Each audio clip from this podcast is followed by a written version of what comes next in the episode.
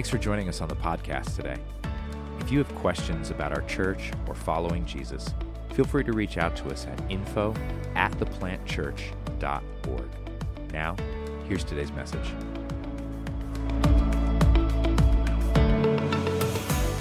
Would you all stand with me? We are going to pray and read the Lord's Prayer together. I want to thank you all for coming out this morning. Uh, I think everyone was like, didn't know what to do with the rain. And I was a little concerned knowing that we have no bathrooms and there are outhouses outside. I'm like, dude, there's going to be like four people, me and the band, and half the band probably won't show up. So thanks. So I am excited for this morning. But I want us to read and pray the Lord's Prayer. And as we go through this, I want us to really think about what Jesus asked us to pray. This is the one prayer that is the center of all prayers. Would you pray with me? Our Father in heaven, may your name be kept holy. May your kingdom come soon. May your will be done on earth as it is in heaven. Give us today the food we need and forgive us our sins as we have forgiven those who sin against us. And don't let us yield to temptation, but rescue us from the evil one. Father God, I ask you that you would allow this prayer to be a springboard to every area of our hearts. In Jesus' name, amen. You may be seated. Today, we are in week two of our sermon series on the one another's. It is a five week series on the one another's when there are actually, anyone remember how many one another's there are? A hundred. And out of those hundred, 59 deal with how we should and should not interact with one another. That's a lot of instruction, isn't it? And it's amazing that when you read the one another's, that the vast majority of them are in the epistles.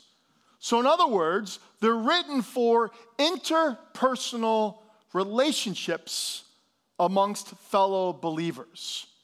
You and I. If we are followers of Christ, when you open the epistles, this is how we are supposed to treat one another. So last week when I spoke on love, I thought everyone was going to run out and be like, oh, great, love, peace, and happiness. I think I messed people up. Because so many people focused on the opposite of love, which was what? Hate. I mean, text messages that were coming in, I'm like, oh my gosh, this is a rough week for some people. Uh, one person even told my wife a text message that they wanted to send me, but they chose not to, uh, just because I messed with their soul. But it's interesting. When we look at the one another's, we begin with love one another. But the second one, and after this week, things are going to get a lot easier. So I want you to hang in there with me, deals with the hardest issue of humanity. So right now, we look at the world around us. It's broken. Do I get an amen? Right? Jersey, amen. Can you hear me say it? Uh huh, right? Uh huh, right? We are living in a broken world. And over the last few years, hatred has come to the surface. We are cutting off relationships with people all the time. Matter of fact, there are new words and new vocabulary that is being used, that has been adopted into our culture, where I think most people don't even know what the words mean. But if you really look at the meanings of the word, they're big. They're difficult, they're rough. Words like cancel, gaslighting, and shame. So, what do they really mean? Do we just use them as, as weapons to kind of stop a conversation? Or are these things actually happening? So let me give you the, the right definitions, because I think a lot of people use them in the wrong way. To cancel, to ostracize, shun, boycott, or stop supporting because someone has acted or spoken in an unacceptable manner.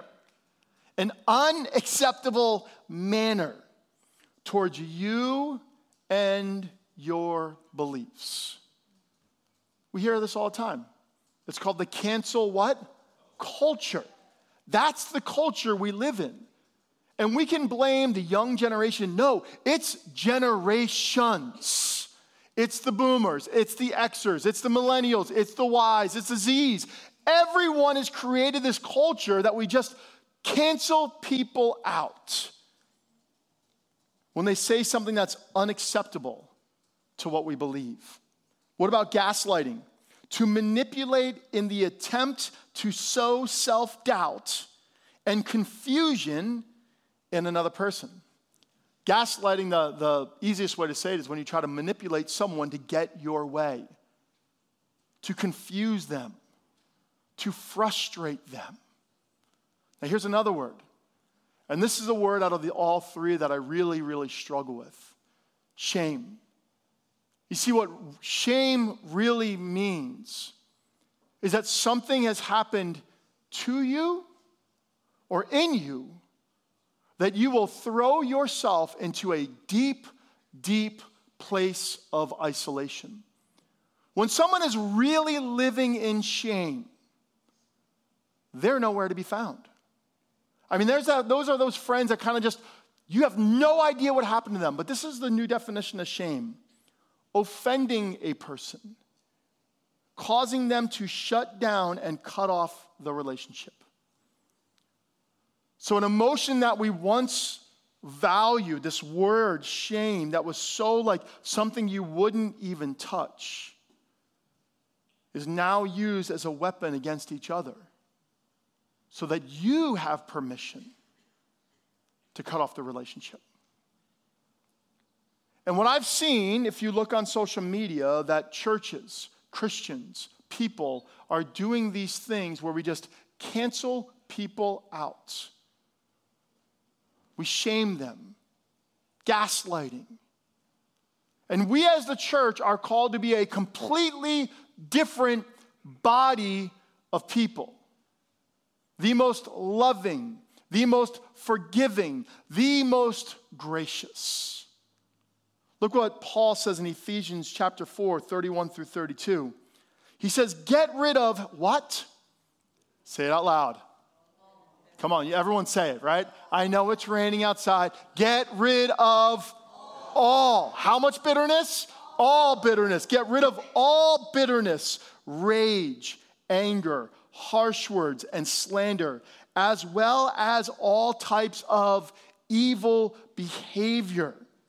Instead, be kind to each other, tender hearted forgiving one another just as God through Christ has forgiven you.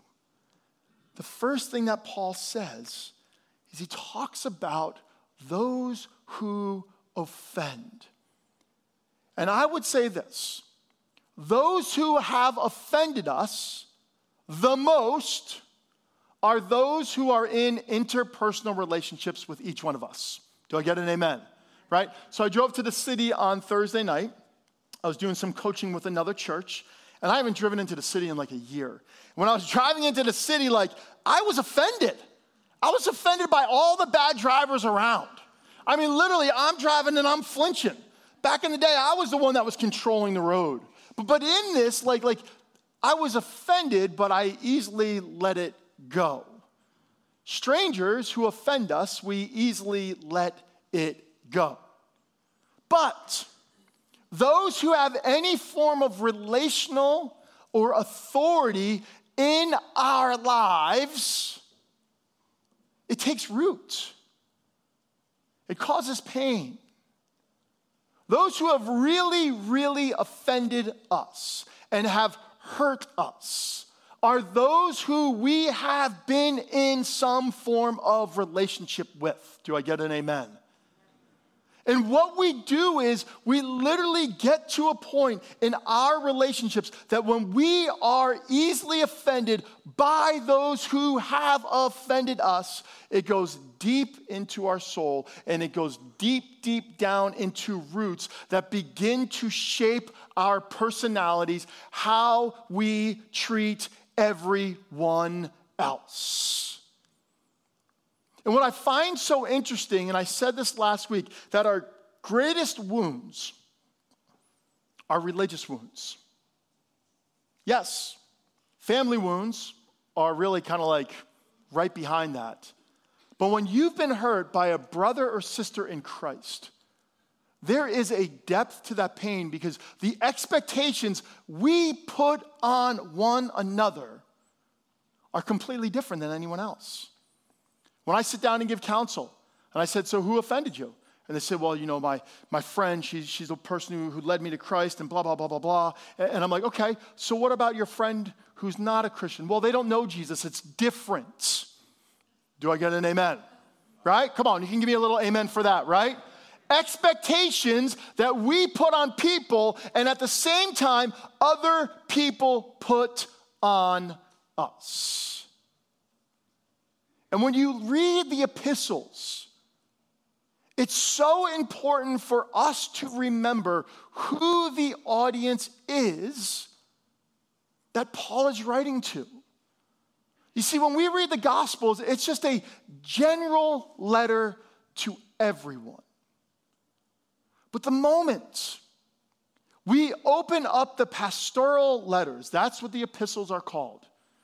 Paul and Peter and James and John and the author of Hebrews are writing to the church saying, This is how you are to treat one another.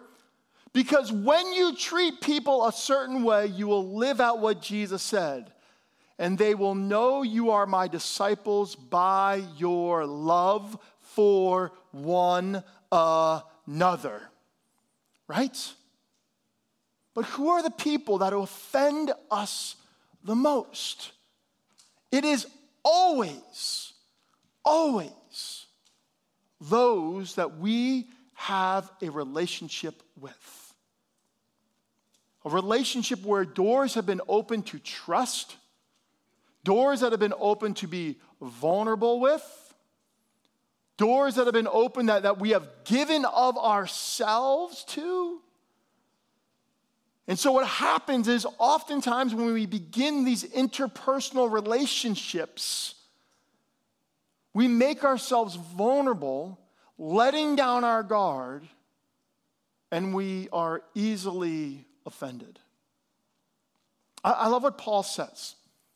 He says, get rid of. Get rid of. And he says, get rid of what? All bitterness, all rage, all anger, all harsh words, all slander, as well as all types of evil behavior. So, springtime comes, and every spring I clean out my garage. And I warn my boys we are going to clean the garage on Saturday. Some boys are better help, being helpful than others. Fortunately, my most helpful uh, son is here today, so it doesn't offend him. Uh, I thank you, my helpful son. You're a good man. You're a good man, Charlie Brown. Yes, you can give him a hand. So, in that, I warned them. I, I really give them like a week or two notice. I'm like, we're cleaning the garage, we're cleaning the garage. And what we do is we literally take basically everything out of the garage. And we make piles. Piles of, we're keeping this forever, right? Things that we should throw away, but we choose not to. That one basketball that won't ever blow up, but for some reason, magically, it will blow up when you have a family party, right? Anyone have any of those in their, in their, just us? I don't know why we keep it. And then everything else is all the garbage or all the stuff. And we make these piles. And then afterwards, I get the big broom and I sweep it out. And then I get the backpack blower on and I blow out the whole garage. And that thing is spick and span for one year. That's it. Sometimes twice a year, but at least once a year. Getting rid of all. So when we have that pile of garbage, and my amazing wife, Susie Q, comes out and she starts going through it. I'm telling her everything in this pile is being get, getting rid of forever. So when Paul says to get rid of, He's not saying bring it back into the garage. He's saying you're going to get rid of it once and for all. And so when we have something towards another individual and we are confronted with how are we going to deal with this weight that is put on our hearts, there has to come a moment where we say, I'm done. Because it's ruining me. You remember last week we talked about love and the opposite was hate, and light and the opposite of light is darkness. And I said what John had said. How can we say we hate our brother or sister who we see, but we claim to love a God who we cannot see? You see, our relationships are interpersonal with God and each other. The way we receive forgiveness is the way we are called to grant forgiveness. And Paul says, get rid of. Throw away the offenses and harmful emotions you have toward another individual. What words? Bitterness, rage, anger. He says, stop talking bad. I mean, Christians are the biggest gossip in the world. Do I get an amen for that? Prayer requests. Hey, I'm not gossiping, but would you pray for me and my issue with so and so? Seriously, jerk, right? Seriously, we're throwing people under the bus every day. Or, like, listen, something's going on, but I can't tell you everything, but I'll tell you the main parts, right? And what you are doing is you are emotionally slandering another person, inviting someone else to choose sides with you in this beautiful mess called prayer. And nobody does it better than Christians, right? Right? Seriously, right? Nobody does it better. Because what we do is we manipulate our emotions with the heart of God so that others can choose our side. Wow. And he says, get rid of. Get rid of. We must recognize all these things in this list are acts of retaliation towards someone who has hurt and offended you. Rage, bitterness, anger, scheming. They're just acts of retaliation. Who's guilty? Cool, I'm always the guilty one. None of you raise your hand. You don't help me out one bit. You realize that? a couple people, right? We've all done it. We've all done it. Steve, can I use you? Second service? Come on up. Come on up, Steve. Love Steve. I know he goes to the gym, so he can help me out. That's why. So, he then talks about forgiveness. He says, instead, be kind to each other, tender hearted forgiving one another, just as God through Christ has forgiven you. I want you to hold something for me just for the rest of the sermon. Can you hold this? Here, just hold this one in this arm, this arm, this arm. Okay, uh, you signed the waiver for me, right? No. Okay, sorry. I ask for forgiveness. He says, forgiving one another. You see, what is forgiveness? Forgiveness is any act of offense that is done towards someone and to God. Because anytime we offend another individual, brother and sister in Christ, or anyone, we're not only offending them, we are offending our God. You see, oftentimes when we think about sin, we think about the big things, right? I grew up Pentecostal, so we always thought about the really big sins smoking, drinking, dancing. Really? I guess I'm going to hell because I love the dance. But, but seriously, like, we don't think about the little things, the interpersonal things, the scheming, the anger, the offenses we do to one another. You see, what forgiveness is, it's a person's willingness a person's willingness to excuse a fault or an offense to pardon. It's to renounce anger or resentment against that which was done to you. Forgiveness is to absolve from a payment of. And oftentimes, when we think about forgiveness, here, can you hold this one instead? This one's a little lighter. This one's a little lighter. Here. There you go. You're welcome. Forgiveness is used when it's said forgiving a debt. You see, there's nothing worse than credit card debt. Anyone have it? Don't raise your hands, right? Some people are quickly ready to raise their hand. And, and, and here's how it is debt, having something done to you, or you doing to someone else, is like carrying a weight.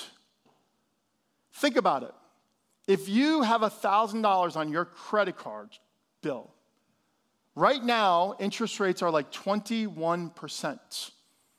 Every month, how much is that statement gonna go up? How much? $210, right? That's 21%. Is that right? Am I wrong?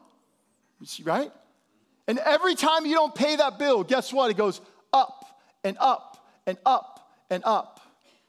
You see, this is what unforgiveness is like. Let me take this one from you. Let me take that one. Every time, let me see this one too. Every time someone wrongs us and we are unwilling to deal with it, we carry a weight we're not supposed to have. And every time we do not deal with the conflicts of how people offend us, and someone does something similar to that individual, guess what we do? We hold that offense more towards them. And it gets heavier and heavier and heavier. And then, when someone harms you the very same way that that other individual harms you, guess what you do? You grab even more weight. And like right now, Steve could probably stand up here for a while. But if I said, Steve, you want to really know the weight of sin? Walk of unforgiveness, walk around every single day for a whole week. Whenever you're standing up, you have to pick that up. The only time you're not holding it, because you think you're not, you go to bed, you put it down, but the moment you wake up, you pick it up. It's this burden. Unforgiveness is a burden that we carry around and we hold against other individuals. And right now, we as churches, as Christians, when even you go on YouTube and you listen to some of these knucklehead people, it's all about positioning to be right. It's not about being gospel present for other people. And so when we think about this whole idea of forgiveness, to forgive is to excuse, to pardon the offense done to you.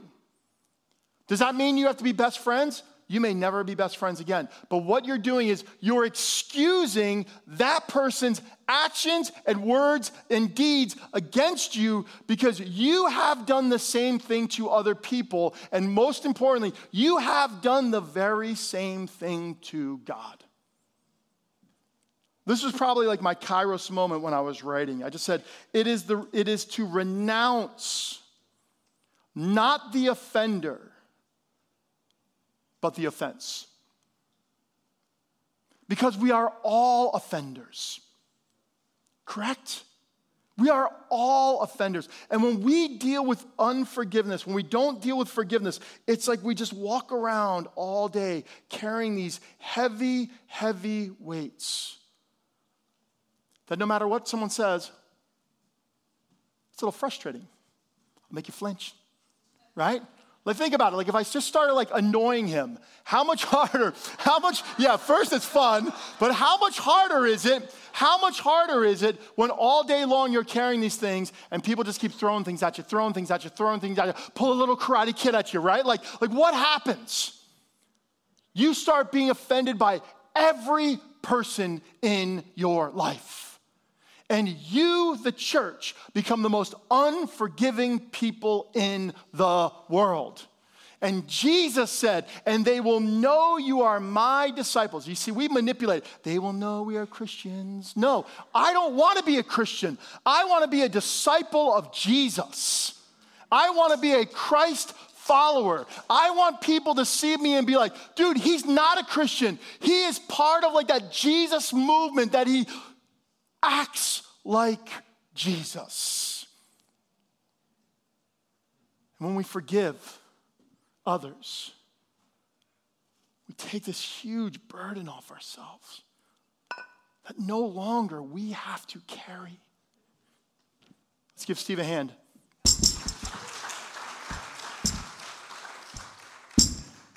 And we have all carried it. We've all carried it. And we've carried the, the burden of unforgiveness way too long, and it dictates how we treat one another. We have so much unforgiveness in our life that we don't even give people that we've never met met a fair shot. Correct? If someone acts or has a personality trait or whatever, we quickly write them off because we've never fully let go of those who have hurt us. And Paul says, Forgive just as God. Listen to this. I want you to, I want you to really learn this. Just as God, through Christ, has forgiven you. We think like Jesus Jesus forgave me my sins. No, God forgave you of your sins through the act of Jesus on the cross. That's theology proper, that you were separated from God.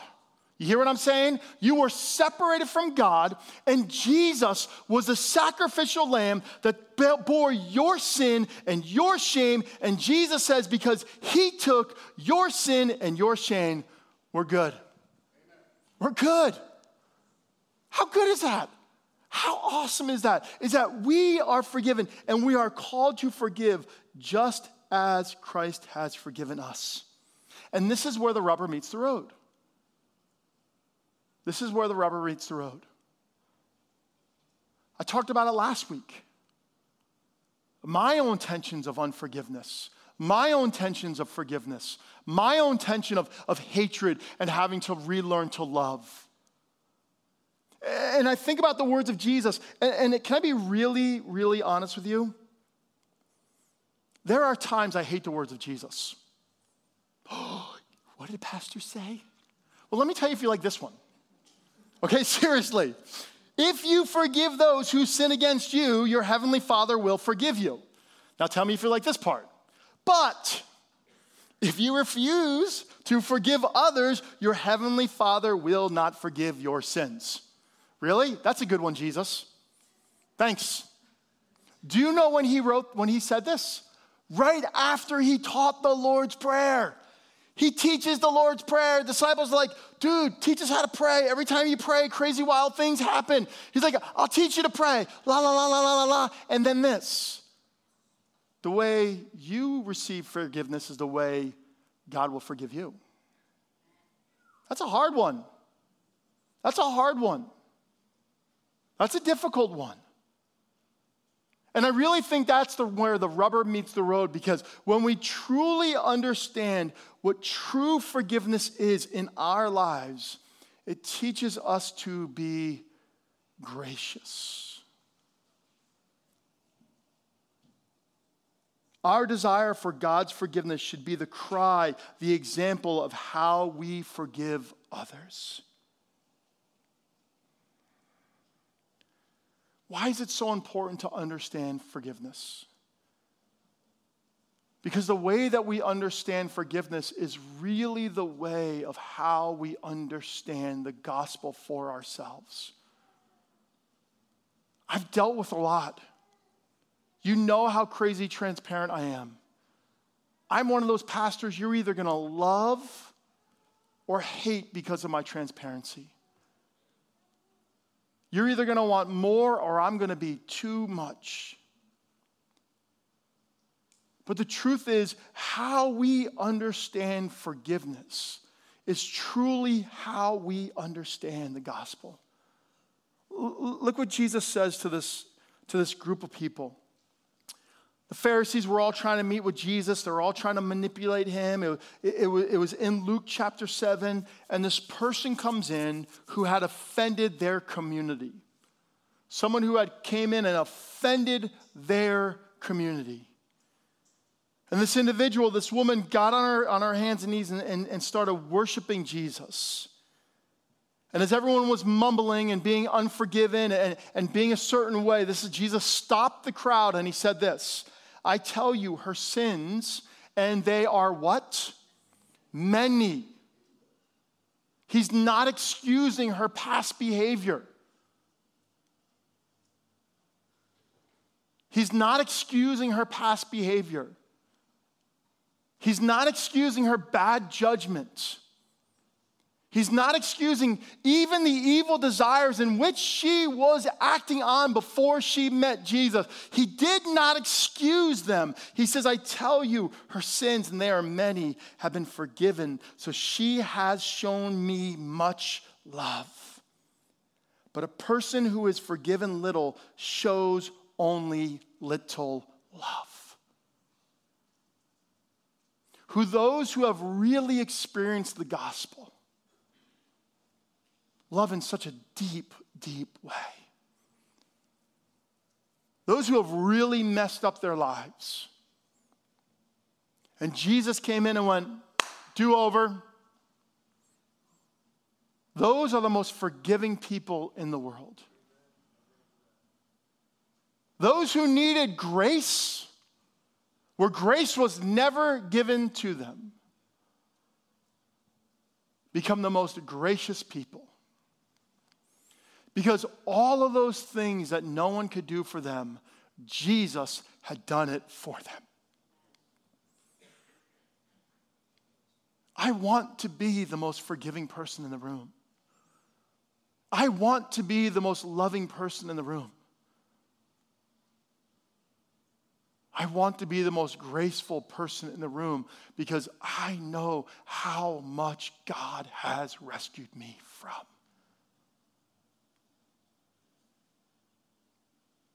You? Because all those righteous people had no idea the love of God that was found in Christ Jesus. This is a slogan that has really shaped who I am. And this past Thursday night, I was working with an Armenian church in Midtown Manhattan. And I was talking about gospel fluency, and I was talking about forgiveness. And this is one of those statements that, that literally like changed my life. And it was just something that literally I, I just wrote down one day. To understand the gospel is not simply how we understand forgiveness granted from God to us, but understanding how we grant forgiveness to those who have sinned against us. Because every time that I forgive someone, every time I allow someone's offense not to offend me, I get to be an example of Jesus to someone else. So here's what's scary. This is something that I read about three or four weeks ago. This psychologist was talking about interpersonal relationships. And he said, the normal person, your average person will lose seven significant relationships in their lifetime. Ministers lose seven significant relationships a year. That's pretty hard. How many people that are literally kind of welcome themselves into our family and then out of nowhere just kind of vanish? Last week, one of our church planting founders, after we talked about love and hatred, they came up to me and they were literally shaking, like uncontrollable. And they said to me, I can't believe how much pain we went through those first five years of the plant. People that literally hurt us.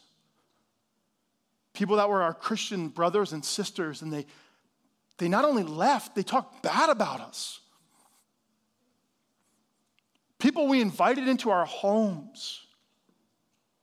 We had one individual who literally told my wife and I that, hey, we would love for your kids to call us aunt and uncle so and so. And all of a sudden, one day, he turned around and tried to split the church and start a whole new church out of here. How scary is that?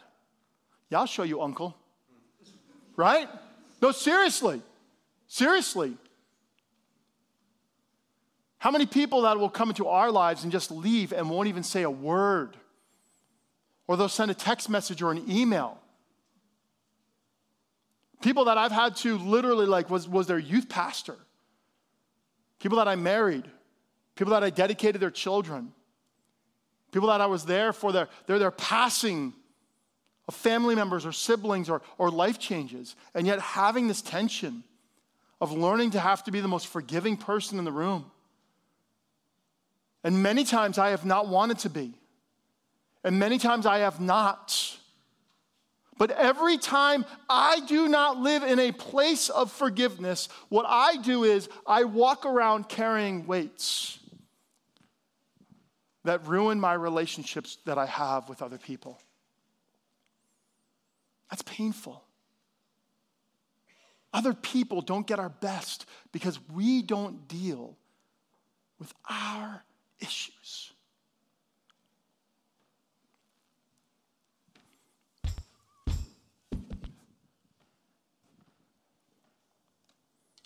Make allowance, Paul says, for each other's faults and forgive anyone who offends you. Remember, the Lord forgave you, so you must forgive others.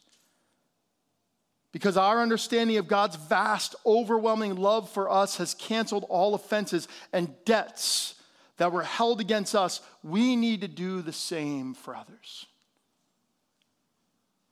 We have to. What did Jesus say to the soldiers? Forgive them, for they know not what they do. Yes, there are evil people that know what they're doing, but they're also being influenced by the evil one. Think about what happened in Maine. That was evil. Notice how the culture only talks about evil when something really, really big happens. There's evil all around us. But I believe that if we really knew how we hurt each other, we would never want that person to feel that way. True forgiveness releases us to not live in bondage. True forgiveness brings healing to areas that we have held on to, causing pain, sorrow, and even injury to ourselves. Do you know there are medical studies? This is not spiritual manipulation. There are medical studies in journals, health journals, that unforgiveness causes health issues. Health issues, heart issues, health issues. Why? Because when we live in a place of unforgiveness, we live in a place of bondage and everything's like this. Everything's like this. And you never have a place that you just let it go. True forgiveness is healing. True forgiveness is healing. I know people who have been prayed over, and when their unforgiveness was released, healing came into their body. That's pretty powerful. That's pretty powerful. True forgiveness is only understood by understanding Jesus' deep love for us. Do you really want to know if you know, like if you really understand the gospel? Your ability, your ability to excuse other offenses. I, I want to read the one thing that I, that I said before. True forgiveness, it is to renounce not the offender, but the offense. I dare you to ask yourself who do I really need to forgive? I dare you. I challenge you. Take that person's name this morning and say, Jesus, as you have forgiven me, I'm going to forgive them. And for some, it's gonna be like this magical moment and it just goes away. For others, it's gonna be a daily practice. Jesus, I choose to forgive. Jesus, I choose to not allow their offenses to continue because more than likely they will offend you again. Do I get an amen? Right? Do I get an amen for that? They will probably offend you again. But what they do should no longer dictate who you are as you live in your identity as a son and daughter of God. You see, when we forgive, we release the power that the enemy has used of others over us. We release it no more. And you know what? I ain't gonna let anyone break my stride. I ain't gonna let anyone hold me down. I'm gonna keep on moving. Right? Because every time I forgive, I grace them to have to be able to be shaken up for the kingdom of God to invade their life. And you know who needs the gospel more than anyone else? You and me. Because the church has lost the power of the gospel of Jesus Christ. And the church has lost the power of the gospel of Jesus Christ that the world doesn't even want to hear it. And you know something? My gospel that I live in is so powerful that I do not have to allow someone else's offense to dictate who I am as a child of God. Amen? Here's what I want to do I want this morning to be grace filled. There's no shame, there's no condemnation. We all have unforgiveness in some area, right? There are people we need to forgive. There are people who have had strongholds over us. When Paul writes to the church and he gives instructions for communion, I shared this last week and I was really proud of some people. Some people really heard me last week. It was a very powerful morning.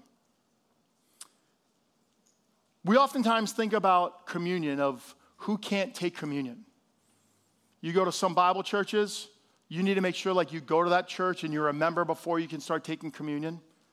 You go to certain evangelical churches, there's like a whole litany of, of who you are before you take communion, and they only do it once a month because they don't want to act like the Catholics, right? Right? Seriously? Jesus, Paul says every time, every time you gather, take communion, every time, unless it's COVID. No, I didn't say that in the Bible.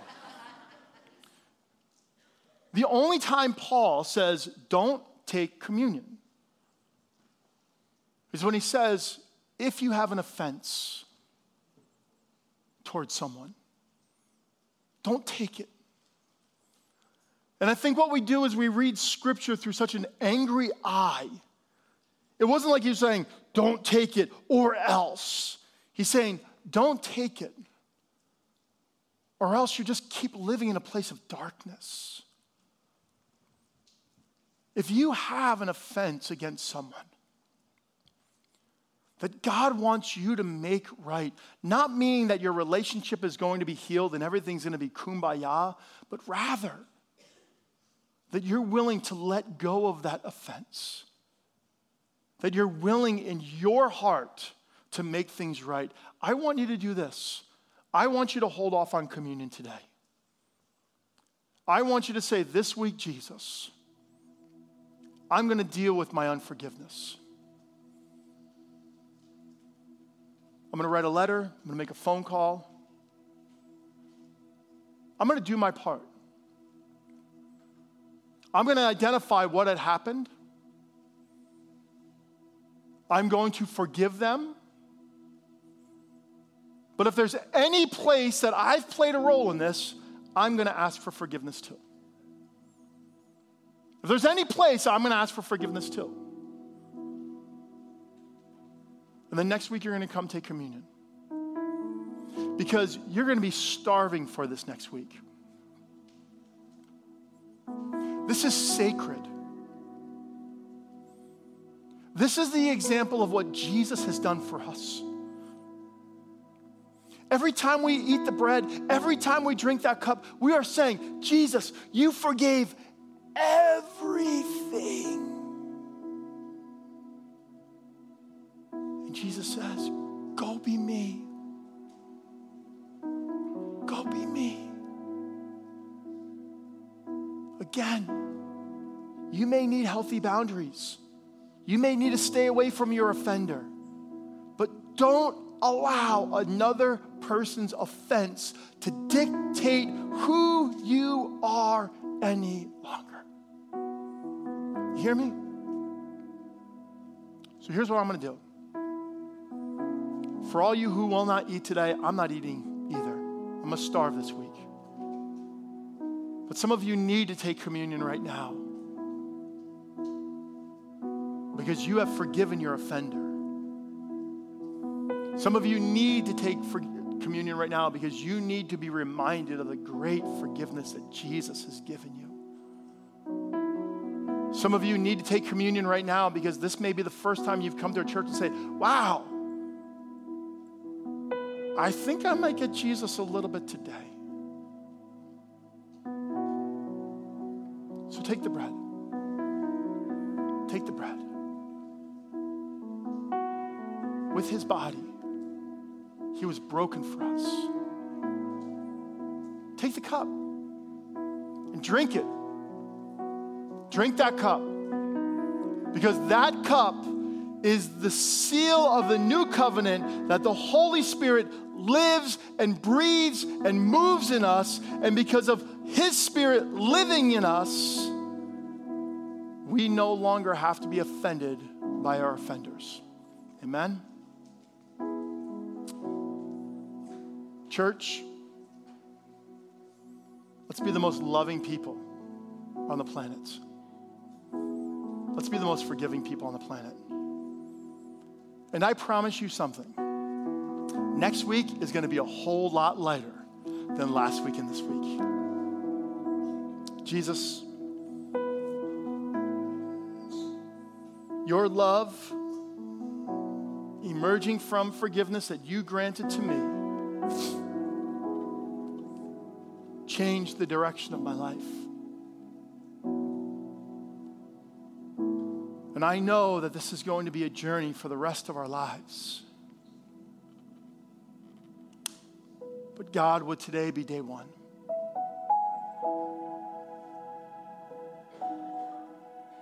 Just have your head bowed, your eyes closed. I want to challenge you for a second. And this is just a whim, I didn't do it first service. Is there anyone here right now that just needs to declare, like, I have to let it go? Is there anyone? Yep. I want to challenge you. Stand up. Stand up. No one's looking. Who cares? Let's go old school. Anyone need to stand up that really just says, I have to let it go? Yep. Just let it go. Let it go. And all I want you to do is imagine yourself taking this offense and putting it at the feet of Jesus. Let Jesus take this from you.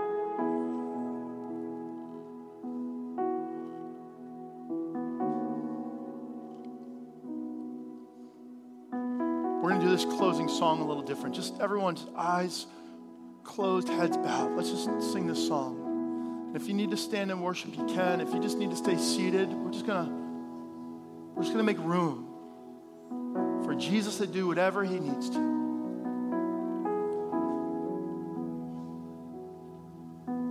Come, Holy Spirit. Come, Holy Spirit. Thanks so much for joining us today. If this podcast has been helpful for you to know Jesus and make him known, then check out our website for more sermons and other resources, theplantchurch.org.